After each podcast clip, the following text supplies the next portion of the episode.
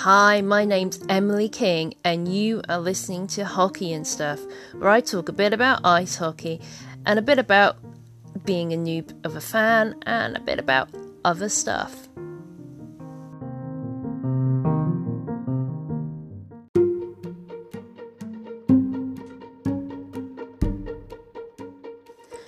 Hello, and uh, yes, I'm probably at this point, so it's the 9th of December, I'm probably about is it four or six games behind?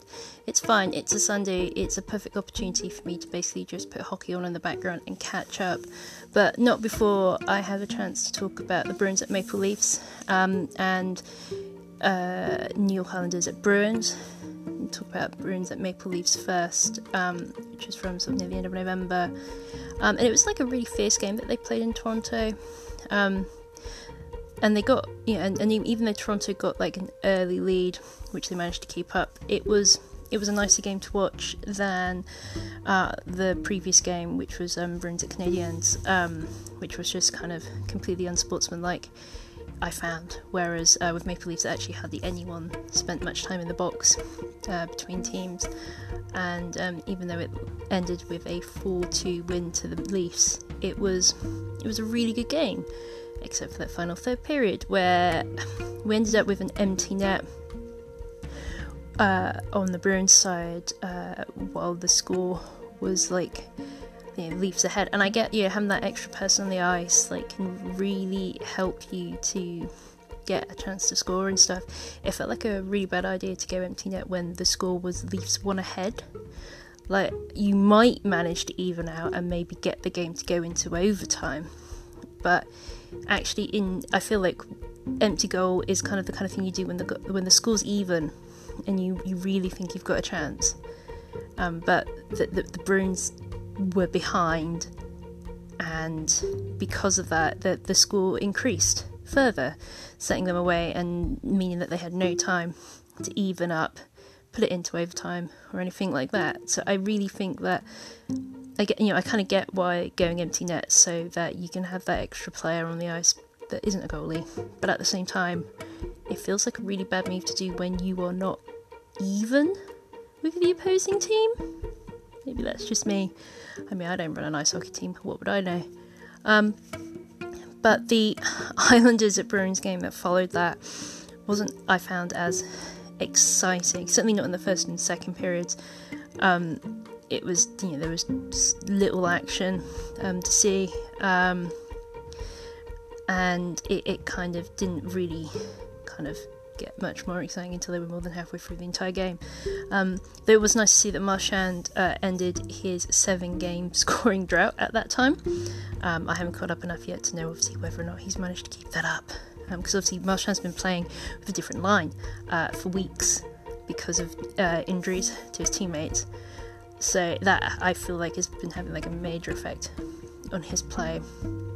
Then uh, at the end of the second, we had oh god, Krejci really got smashed at the end of the second. Um, did not look happy. Um, did, a lot of pain at the end of that game, or near the end of the second rather. Um, but you know, they ended up obviously drawing at the end of the third period and having to go into overtime. Um, but there was just that beautiful goal that Donato made in overtime to make it 1 2 to Bruins, which was just fantastic. Um, it was just so nice seeing him get them out of that spot.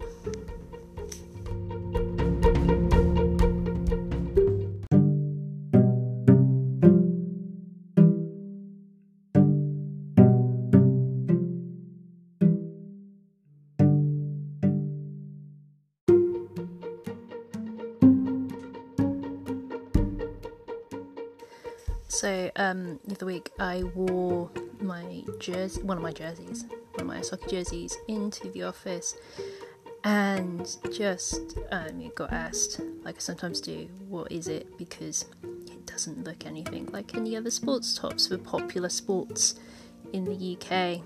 It doesn't look like a rugby top, doesn't look like a football jersey, doesn't look like obviously anything to do with cricket. Um, and people are like, what the hell is that?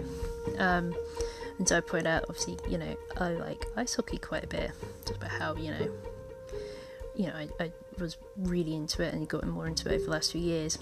And they're like, oh, well, have you ever, what, have you spent time in like America or Canada or something? Because obviously you need to go to a country in order to get into something that's incredibly popular in that country. And I'm like, no, just really got into ice hockey after reviewing NHL 11 on Xbox 360 back in, not NHL 11, rather NHL 12, uh, in 2011 for Xbox 360 they're like, what? And it's like, yeah. It just seemed like a completely foreign concept to them. And when I think about it, it probably is an incredibly unusual way to get into anything, you know, reviewing a video game of it. And then wanting to take it more seriously. But actually, it's a compelling sport. There's so much variance in how things can play, and there's a lot of skill involved. I mean, it's, you know, you're like, you, you're skating around at like incredibly fast speeds, you know, faster than what obviously people tend to run um, and having to maneuver this tiny freaking piece of black stuff just around the ice and get it into incredibly tiny goals, which are filled up usually with incredibly big, burly guys. Um, or at least they're big and burly once they've got all their kit on. I mean, I'm, I'm not trying to stereotype goalies here, honest. Um, but you know, it's it, it's amazing anyone actually manages to score when you think about just all the things happening in an ice hockey game from speed to accuracy. Um, and then, of course, there's things like checking and stuff, so you know, it's amazing anyone manages to do anything.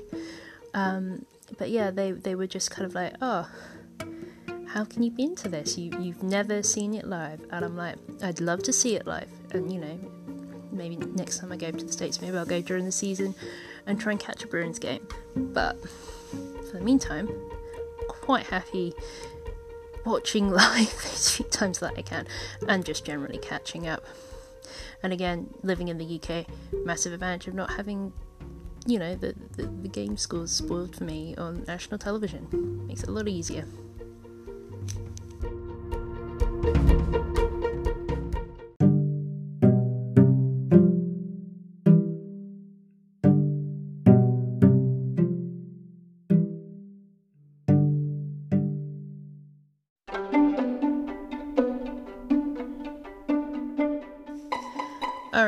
So, I've mentioned before that I like to knit, and that sometimes I'll knit whilst watching games and stuff. Okay, cool, cool. So, I have been thinking what I might be able to do to obviously knit something that shows my continued support for the Boston Bruins um, or ice hockey. You know, I've been thinking about things. I am wondering if I should try to delve into the depths of Ravelry, which is like this massive kind of um, user generated kind of led knitting crochet kind of site basically with like tons of tons of free and paid for patterns that have been either created by kind of like amateur crafters shall we say or yarn users uh, um, and more professional kind of um, individuals. Um, though I have bought through Ravelry some kind of duff patterns that I've then had to fix which is really annoying. Um, but yeah I've been wondering and it's kind of like because I mean, I know. So, so, say if we were looking at a fandom, fandom rather than sports fandom, as it were, something like that. Um, so when people have tried to like recreate, like I know, like the scarves from the houses out of Harry Potter, they've tried to be quite precise about the colours of yarn that they've used, and it can be quite hard actually, really, to, to track down something that does match. And I am wondering, obviously, like you know, the black of a Bruins uniform. Reasonably easy to recreate.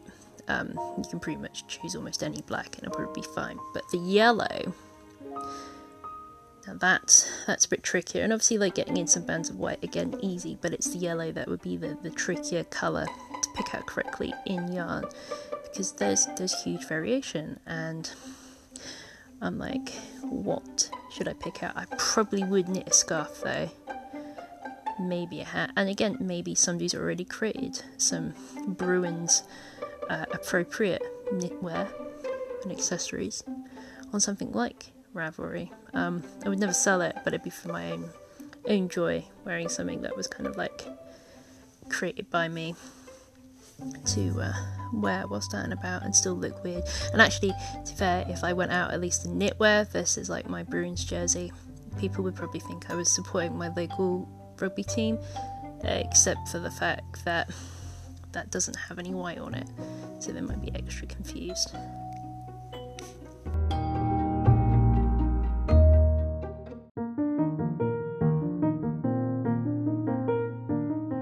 That's it for this episode. If you are interested in following me on Twitter, you can find me at emkingma.